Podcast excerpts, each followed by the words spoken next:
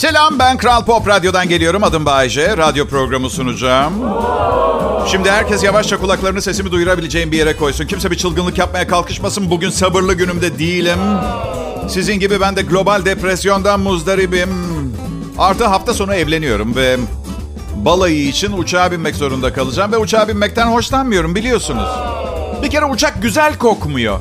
200 kişiyle aynı odada uyuyan herkes bu kokuyu bilir.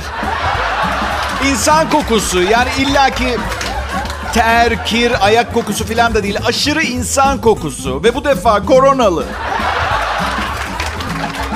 Ha ben bugüne kadar bir uçuş sırasında güzel bir şeye rastlamadım. Ya fırtına vardır, ya röter olur, ya hava boşluğuna girilir, ya korsan tarafından kaçırılır. Başınıza hiçbir şey gelmese o uçak yemeği kendi başına zaten onu yemek zorunda kalırsınız. Niye zorunda kalırdım? Asla bugüne kadar bir defa bile hani uçak yemeği kötüdür. Yanımda bir sandviç götürüp götürüp yiyeyim falan. Hayır asla. Çünkü tıpkı sizler gibi 840 lira ödemiş olduğum uçak biletinden maliyeti maksimum 12 lira olan o aptal yemeği emip çıkartma içgüdüsü ağır basıyor arkadaşlar. Yemezsem yanlarına ya- kar kalacak. Ne karı kalacaksa evet salak aman lütfen ye. Çünkü yenmeyen yemekleri pilota veriyorlar eve götürüyor sanki. Bence bu doğru olabilir. Yani pilotlar bence kalan bütün yemekleri yedikleri için bu kadar sakin konuşmak zorundalar. Ee, düşünün 6 tabak yemek yemişsiniz. Böyle mi konuşursunuz? Hey selam bu akşam harika diye bir ses çıkar. Eninde sonunda çıkar. Ya da riske girmeden böyle bir konuşursunuz. Hepinize iyi akşamlar. Uçuşumuz 2 saat 456 saniye sürecek. Hepinize şirketimizde pardon uçtuğumuz için teşekkür ederiz. Ben pilotlara hayranım çünkü soğukkanlılık özellikleri beni etkiliyor açık söyleyeyim. Örnek anons, şu cool tavra bakın. Hepinize iyi akşamlar. Uçuşta ben kaptan pilotunuz Kanat Uçaroğlu. Güven veriyor değil mi? Evet. Uçağımız e, Boeing 747 yardımcı pilotlar e, Ahmet Pilotoğullarından. Ee, Efendim Ahmet? Nasıl? Bu bir Boeing 747 değil mi? Hepiniz uçağımıza hoş geldiniz. Bugün Airbus 310'la yapacağımız bu harikulade yolculukta... Ya ben de diyorum neden yakıt boş gözüküyor meğer yer seviyesindeymişiz. Neredeyse. İstikametimiz, istikametimiz e, batı. Batıya gitti doğru. Evet, aha, batıya doğru uçacağım. Varış noktamız e, Avrupa e, Birliği üyelerinden. Ahmet Bey siz de biraz yardım edin burada bana ya. Yardımcı pilotsun adınız olmasın ama. Ne kadar çok şey biliyor pilotlar değil mi? Bir kere konuşmaya başlarken güven vermiyor mu zaten? Kaptanınız konuşuyor. Bak imparatorun konuşması başlıyor. Kaptan konuşuyor. Oo, kemerimi bağlayacaktım. Bu daha önemli olmalı. Üstelik kellemin vurulmasını istemem.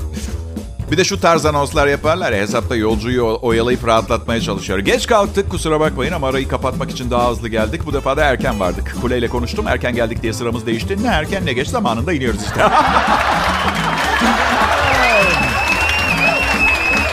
e kaptan kendine saklasana bu muhabbetleri. Bize ne ha? Ot gibi oturup bekliyoruz inmeyi. Bize ne detaylardan?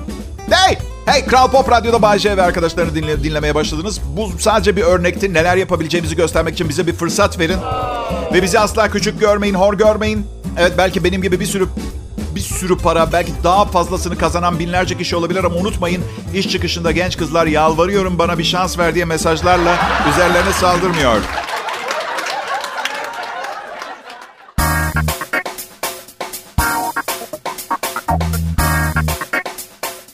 Cuma akşamı. Cuma akşamı olduğu için çok mutluyum. Açık söylemek zorundayım. Pazartesi günleri e, çalışmak hemoroid sancısına eş değer bir his uyandırıyor. Basur sancısı bildiğin. Nasıl? Hayır, Bay J'niz hiçbir zaman hemoroid olmadı. Ancak olan insanlar tanıdım. Yüz ifadeleri bana pazartesi diyordu. Ama bugün cuma, bugünün verdiği hisse... Oğlum Bayce pazar günü evleniyorsun ne yaptığının farkında mısın? İlk iki defasında hiç mi bir şey öğrenmedin hissi? Evet bu cuma his bu. Dün ha, kankalarımla buluştum. Nikahtan önce son defa. Bana şey sordular, heyecanlı mısın diye. Hayır dedim, daha çok korku ve endişe var. Neden diye sordular. E yani dedim evlilik zor bir müessese. Ve müessese derken son derece samimiyim. Yani evlilik dediğiniz zaman akla ilk gelen tek taş yüzük, gösterişli kıyafetler, misafirler, yemeler, içmeler ve uzun ve mutlu bir hayat oluyor. Ama bir yandan da yasal, kanuni ve finansal bir ortaklıktan bahsediyoruz.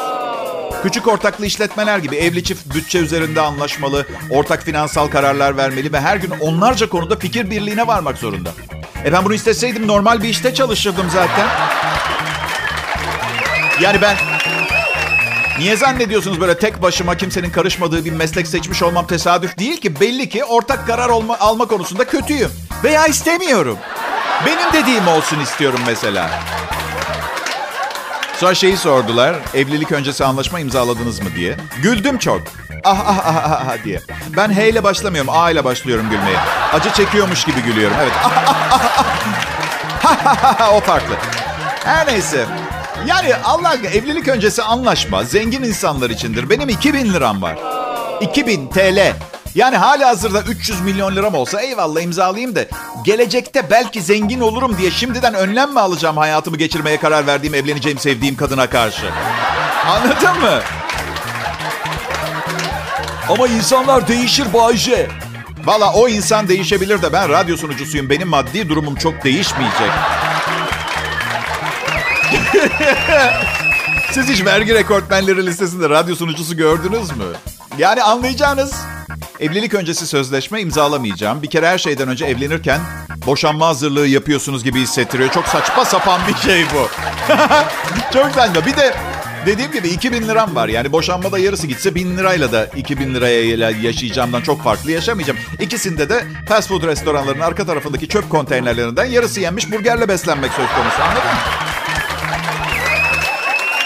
Pekala hepiniz programıma hoş geldiniz, şeref verdiniz. Parasızlık falan dert değil. Dert değil bunlar çünkü sizin borçlarınız evet ama gerçek problem alacaklıların sorunu biliyorsunuz. Yani yani iş yapmaya çalışıyorlar. Siz ise hayatta kalmaya çalışıyorsunuz ve siz ne yapar eder hayatta kalırsınız da onlar batar. Anladın? Senin sorunun değil yani. Takmayın hiçbir şeyi kafanıza. Boş verin her şeyi. Birbirimize sahibiz. Eğleniyoruz. Bak gerçekten boş verin gitsin. İlaçlık olursunuz sonra. Yeter ya. Etrafımdaki herkes depresyonda, antidepresan kullanıyor. Stresten, egzama olanlar, suratı asık olanlar. Bakın çok sıkıldığınız zaman ne yapın biliyor musunuz? Instagram'ı açın. Akışta milletin şahane hayatlarına bakıp onlardan biriymişsiniz de canınız öyle yaşamak istemiyormuş gibi davranın tamam mı? Hadi ayrılmayın Bay J ben.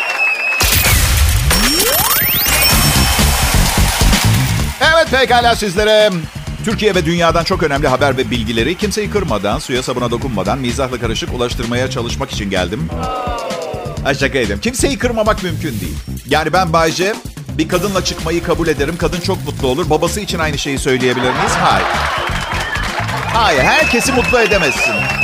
Artı olan her yerde eksi de olacaktır. Bu kaçınılmaz. Tabii ben yine de 50 kişiyi eğlendiriyorsam 50 kişiyi de kendimden nefret ettirdiğim fikrini aklıma getirmemeye çalışıyorum. Umarım öyle değildir. Yani 50-50 çalışmıyor bu düzen. Evet bir adam evlerinin yatak odasına pencere camını kırarak girdiği öne sürülen genci kalbinden ve göğsünden bıçaklayarak öldürmüş. Kanun diyor ki yatak odasında serbest. Hayır demiyor. Bu bir söylenti ve hurafe. Araştırdım. Evet mahkeme yatak odasında öldürülen bir hırsız davası konusunda sanığın lehine karar vermiş. Ama sebebi yatak odasında olması değil, panik ve korku hisleriyle meşru müdafaa olduğuna kanı getirmişler.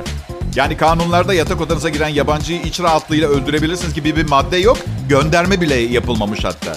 Meşru müdafaa da çok ince bir çizgi, hassas bir denge, o kadar basit bir iş değil anlayacağınız. Ama hey, size olduğunu düşünün, aynısını yapmaz mıydınız? Tabii yatak odanızda neden bıçak var? Yani yatak odasına neden bıçak olduğunu bir konuşmamız gerekiyor. Biz e, ekibimle şöyle bir baktık, bir kişi neden yatak odasında bıçak tutar diye. Şöyle maddeler sıraladık. Bir, her an karşısına bir meyve çıkabilir. Ee, iki, beş genç kadın yatağın etrafını sardığında kendini korumak zorunda kalabilir. Üç, bıçakları çok seviyor. Dört, sokaktan bileyici geçerse her an hazır olabilmek için. Ha. Beş, son olarak da son olarak boş verin de. Yani arkadaşlar mantıklı bir tarafı yok. Yatak odanıza gireni öldürmek serbest. O zaman her odaya bir yatak koyduğunuz takdirde evinize gireni istediğiniz yerde anladın? Olmaz öyle. Yatak odası çok özel bir yer. Yani benimki bana her zaman çok özel gelmiştir. Özellikle boşandıktan sonra. Evet. Yani ancak çok özel insanların girebildiği bir yer yatak odam. Anlatabiliyor muyum arkadaşlar? Bu yüzden bugüne kadar çok fazla kadın girmedim. En fazla 38 kişinin ellerinin parmakları kadar. Yarısının da ayak parmakları. Evet. Siz um, Siz kadınlar biz erkekleri nasıl puanlıyorsunuz, yargılıyorsunuz bilmiyorum. Biz çok kolay birden ona kadar puan veririz, iş bitti. Sizinki ne tür bir takım denklemleri açtıktan sonra çıkıyor merak ediyorum. İyi bir aşık olmak, bölü kredi kartı limiti artı nasıl bir aileden geldiğimiz çarpı statümüz müdür gerçekten? Yani hani böyledir demiyorum, soruyorum. Yatak odasında ve dışında farklıyız. Ben sevgilimi özlediğim için giriyorum. O gününün nasıl geçtiğini konuşmak için. Yani günümün, benim günümün nasıl geçtiğini konuşmak içinmiş gibi başlatıyor ama gününün nasıl geçtiğini anlatmak için yol yapıyor. Ve konuyu açmak için önce günün nasıl geçti diye sorarak başlıyor. Zaten benim günüm 6 kelimeyle bitiyor. Hemen ardından onun 6000 kelimelik günü ee, başlıyor. Ve küçük bir hatırlatma yapmak istiyorum. Her gün 2 saat süren ve hızlı hızlı çok fazla sözcük kullandığım bu program 3000 kelime. Evet. Onun günü 6000 kelime. Ya nişanlım geçen gün yatak odasına çağırdı. Nasıl depar attıysam sehpanın kenarında küçük ayak parmağımı kırdım. Neyse sen yatağa uzan geliyorum dedi. İçeri gitti yeni aldığı ayakkabıyı getirdi görmem için. Ben hayatımda çok hayal kırıklığı yaşadım ama e, bu ha şimdi biliyor musun ayakkabıyı getirmiş kalbini de kıramıyorum. Gözleri nasıl parlıyor heyecandan. Ayakkabıysa öyle topuklu bildiğin stiletto gibi bir şey ama Beyler sakın böyle bir durumda ayakkabının sıradan olduğuna dair bir yorum yapabileceğinizi düşünmeyin. Yani aslında bunu yapmaya hatta ayakkabıyı hiç beğenmemeye net hakkınız var. Ama artçı depremi çok fena alıyor bunu unutmayın. Ve konu ayakkabı olmaktan çıkıyor. İlişkiniz oluyor. Sen benim zevklerime ve duygularıma saygı duymuyorsun. Bu ilişki hiç iyi gitmiyor. Ben çok mutsuzum. Larak geliyor. Antidepresan öğreniyor, öneriyorum ben. Evet.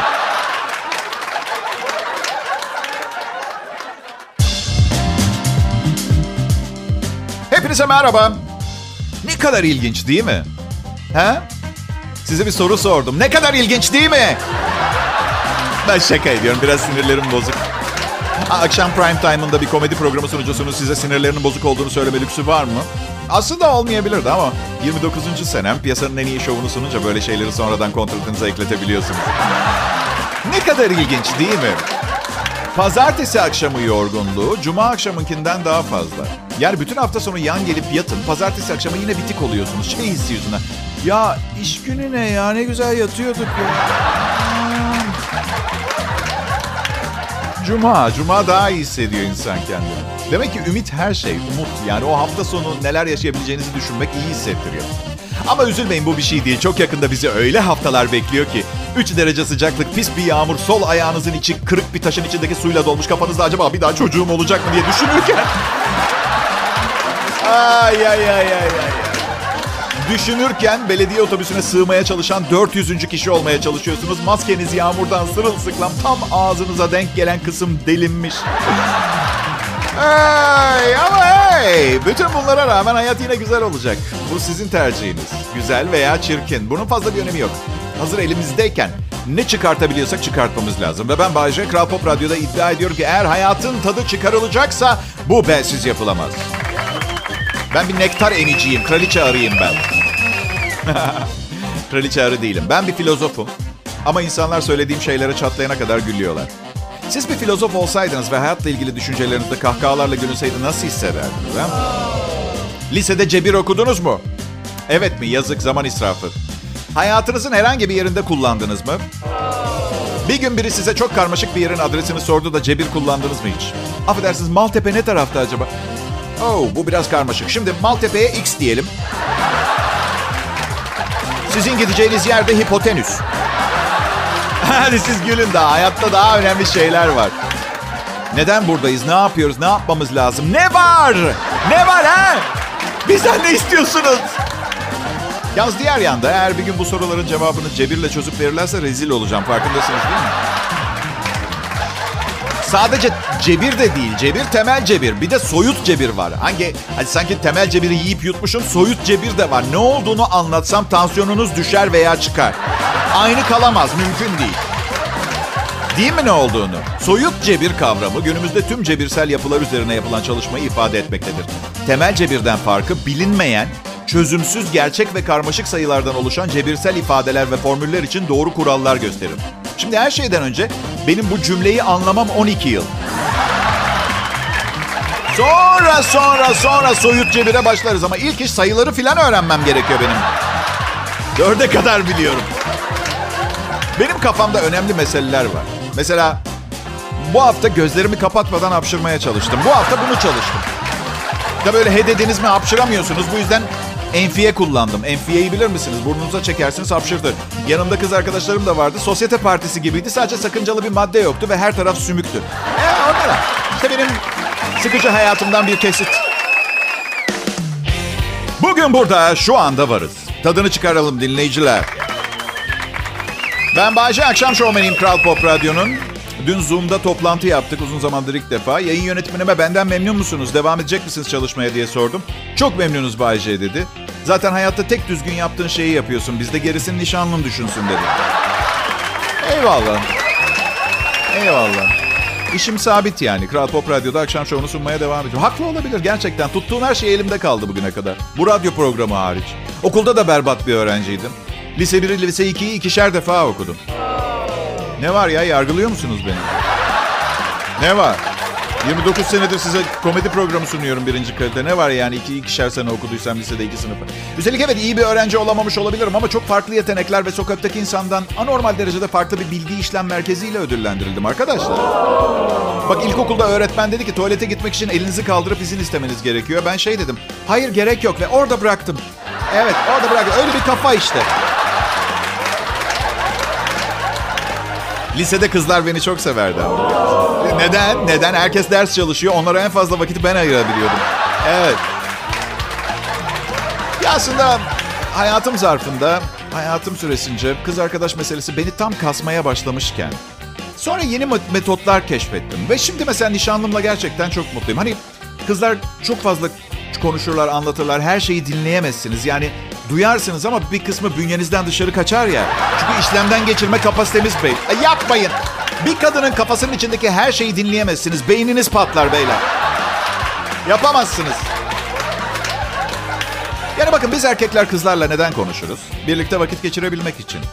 İyi bir şey için ödenen bir tazminat gibi düşünüyorum yani.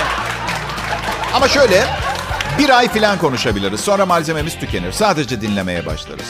Bu yüzden kadınlara bir öneri.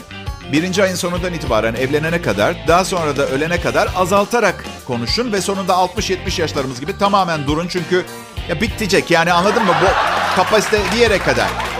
Bu kademeli sistem belki de evliliklerin temelini sağlamlaştıracak formül olabilir. Bunu yazın bir yere.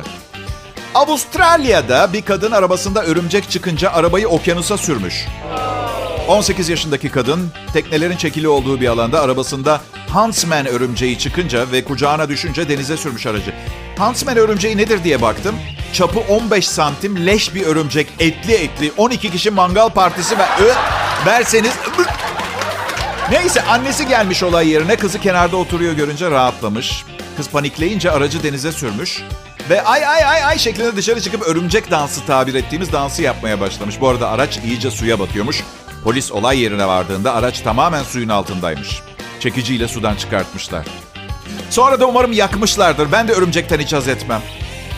Ama Bayce o da bir canlı. Adolf Hitler de bir canlıydı. Baby Tom, Saddam Hüseyin de öyle. Hayır çapı 15 santimlik etli bir örümcek arabanızda kucağınıza düşse ne yapardınız bir düşünün. Ben büyük ihtimalle buyur kardeş sen kullan istiyorsan derdim. Yani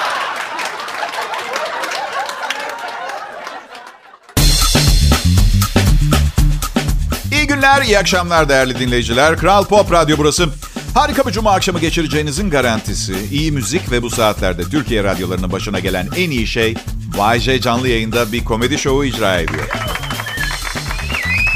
Evet tepeden tırnağa birinci kalite. Kral Pop Radyo'da akşam şovu sunucunuz ben Bayce huzurlarınızdayım. Bence bizim radyomuz Türkiye'nin en iyi radyosu.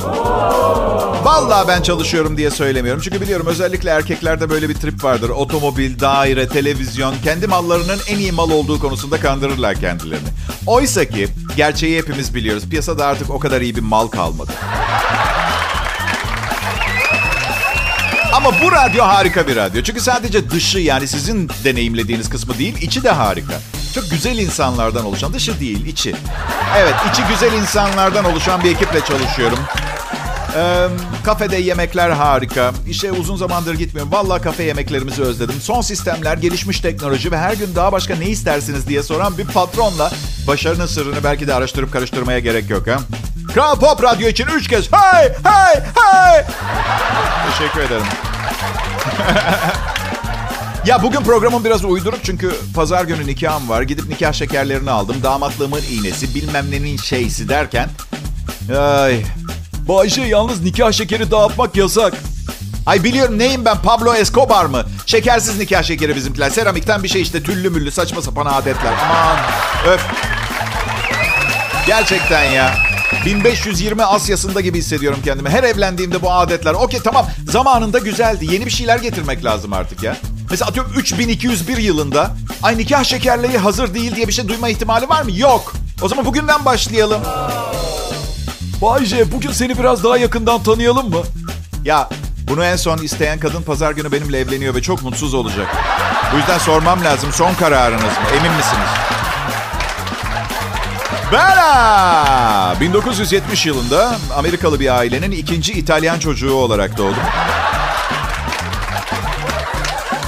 Sol bacağım tamamen sağlıklı ve yerinde. Sağ bacağım e, o da yerinde ve sağlam. E, ama kollarım kollarım daha yukarıda vücudumda. E, omuzdan sarkıyorlar. Son derece iyi durumdalar. Teşekkür ederim. Normal bir anatomim olması gerçeğini sizi bu kadar eğlendirebileceğini tahmin etmiyordum. Sağ gözüm çok iyi görüyor. Sol gözümse biraz e, biraz daha iyi görüyor. E, çok iyi gören gözüme nazaran. Ablam e, ablam evde kaldı.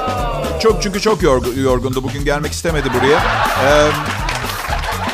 Annemle babam çocukluğumdan beri saçlarını başlarını yoluyor, yoluyorlar birbirlerine. Ciddi bir bit salgını var biliyorsunuz değil mi arkadaşlar? Evet. Ben hayatımla ilgili bilgileri bu şekilde vermeyi uygun gördüm. Cümlenin sonunu beklemeden, karşısındakinin ne dediğini dinlemeden konuşan insanlardan hiç haz etmem. Bırakın herkes söyleyeceğini söylesin, sıranız gelince cevap verin. Buna saygı deniyor sevgili seyirciler. Seyirci dedim değil mi? Allah benim cezamı... Neyse, okey.